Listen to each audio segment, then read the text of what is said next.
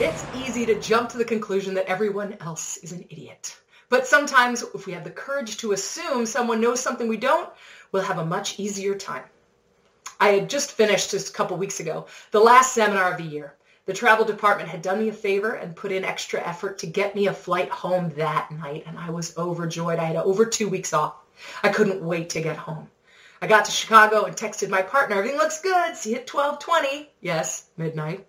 So we boarded Ah, we took off, and in less than two hours, I was going to be home, snuggled in my bed, full of holiday spirit.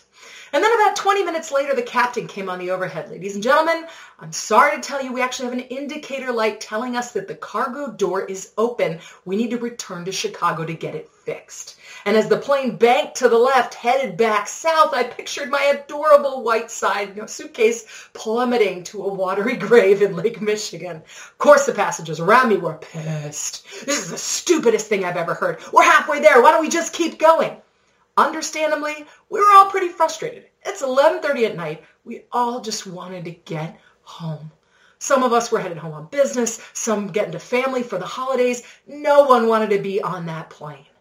We had a bumpy ride back, a bumpy landing at O'Hare, and I started thinking about what was in that suitcase during the 10-minute taxi back to our gate, wondering what was actually floating in the Michigan. So we arrived at the door. They moved the jet bridge over, and we're all thinking, why do they need to move the door over? Just fix the cargo door and let's go. Of course, more complaining. Moments later, maintenance guy got on the plane and we overheard him talking to the captain. Oh yeah, the door was closed. The handle just wasn't flush with the door, so the sensors were tripped. Of course, in my mind, I thought of my cute little white hard-sided suitcase safe in the cargo hold. Whew. But of course, people around me were still complaining. This is so stupid. Then I thought about the two guys in charge of the plane. They went through extensive training, probably had hours of flight time. They'd know what was best. They didn't take our lives lightly. I started to think of some of the reasons maybe they did have to turn around instead of continuing on. Then the captain came over the loudspeaker and explained the situation. The indicator light came on. We didn't know whether the door was open or not.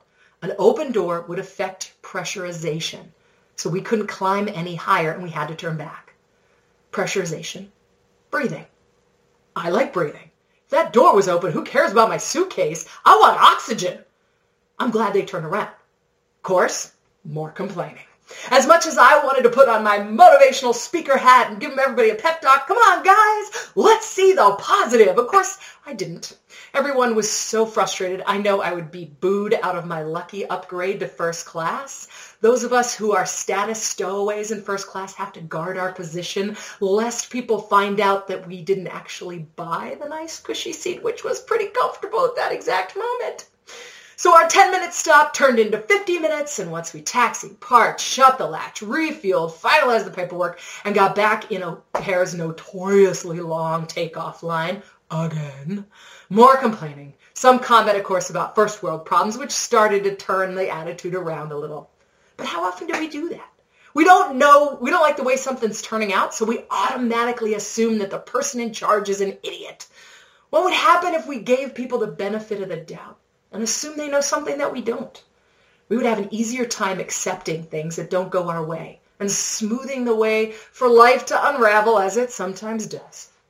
Whether it's in politics or our kids' school, at work, with executives, or on social media, we often just automatically assume somebody's an idiot rather than giving the leeway that we would actually like ourselves It feels good to blame someone and make them the villain of our little drama. But ultimately, the world would be a better place if we assume our fellow humans are using their best judgment and aren't actually out to simply mess with our lives. So next time you're frustrated and you're looking for someone to blame, the likely story is that they know something you don't. They might just save your life. At the very least, that change of perspective can improve your day. Now, Sometimes, admittedly, history proves that people are idiots. But until that proves that, let's give them the benefit of the doubt.